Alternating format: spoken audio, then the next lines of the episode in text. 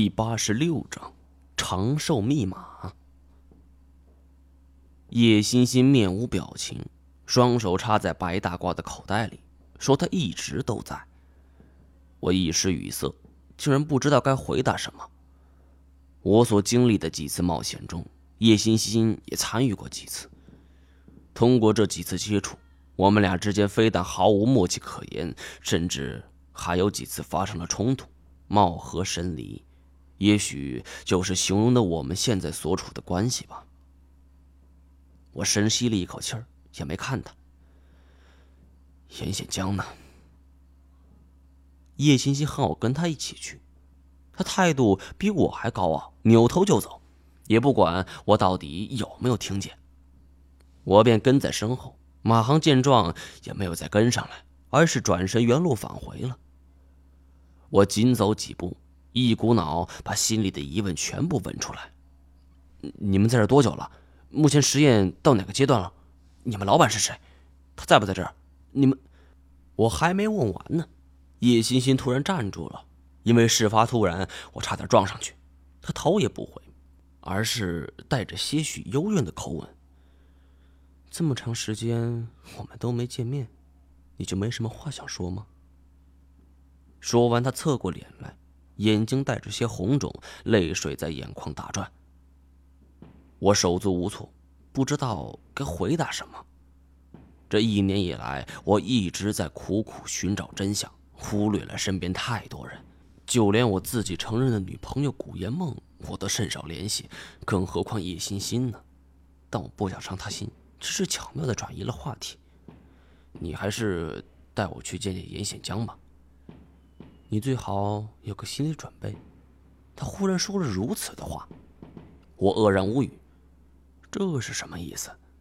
严显江和我苦大仇深，而这见他还要什么心理准备？我们沿着通道走了五六分钟，转过两个弯，最后来到一条路的尽头。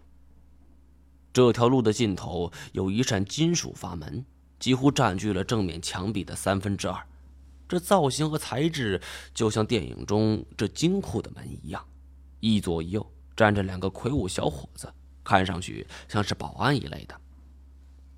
叶欣欣带我走上前去，打开门吧。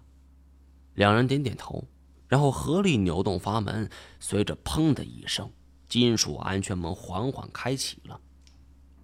我们进到里面之后，首先是一个小隔间。旁边的桌上整齐地摆放着防护服和防护镜等专业设备。先换上衣服才能进去。以前只在电视上见过这些装备，难道严显江他他妈得非典了？猜疑归猜疑，但叶欣欣的话还是要听的，毕竟现在是他带我去见严显江。我脱下了厚重的登山服，摘下戴在头上的护目镜。乖乖按要求做了，而叶欣欣也是大方的换上了衣服。从小隔间出来之后，是一条转向右边的路。我们沿着路走去，在我左边墙上出现了一块大玻璃，非常大，宽度大概有两米左右，长度在将近六米。叶欣欣面向玻璃站定，抬手指给我看，什么话也没说。顺着手指的方向望去，所见场景是令人大骇。玻璃的另一边，是一个七八十平米左右的房间。通过这面玻璃，可以清楚的看见室内场景。正对着我们的是一把绝对坚固的椅子，上面坐着一个像是人的怪物。之所以说他像人，是因为这个家伙面色靛蓝。身上皮肤全是褶皱，全部堆积在一起，且是坚硬粗糙，既像大象皮肤，又像是犀牛的，看上去根本不是人。他正张着嘴巴左右摇晃，模样狰狞，而且十分痛苦。要不是他双手双脚被牢牢固定在椅子上，只怕他早就开始摧毁一切了。而房间之中，除了他，这还有七八个人，全部穿着一样的防护服，是来来回回忙碌着，有的将不知名的仪器架在头顶，一道强光打下，这怪物拼命挣扎，似乎这个过程他十分痛苦。我震惊的看着眼前这一幕，直到叶欣欣拍了我一下，我本能喊了一下，也吓到他了。他挥了挥手，示意我们可以出去了。我们在隔间换好衣服出来后，我问叶欣欣：“那到底是谁？严显江呢？”可谁知叶欣欣给了我一个足以瞠目结舌的答案。他说：“那就是严教授。”我猝然长惊，竟然一时间还没缓过来。好半天我才问：“那个怪物，他是严显江？”叶欣欣点点头。他为什么变成这副样子？这前几天他不还好好的吗？前几天，看来我们猜的一点都不错，你果然就在这儿。我有点着急了。现在不是说这些的时候，你赶紧说，严显江这是怎么回事？叶欣欣这才娓娓道来。原来这二十年以来，严显香并不甘心失败。他曾经多次寻找过世界上最为长寿的动物，企图从他们身上寻找到长生的秘诀和基因。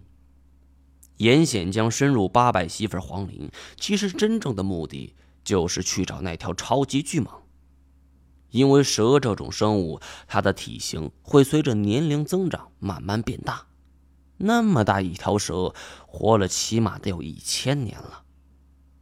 还有所有有关于龙的古老传说，也都是严显江的工作重点。因为这种传说中的神兽，人们都会认为他们是很长寿的。严显江得到一位大老板的支持，得到了世界上众多的长寿生物。他每日都是废寝忘食，解读这些生物的长寿密码，并且以身边人做实验。说到此处。叶欣欣突然问我：“你知道严美吗？严显江的女儿？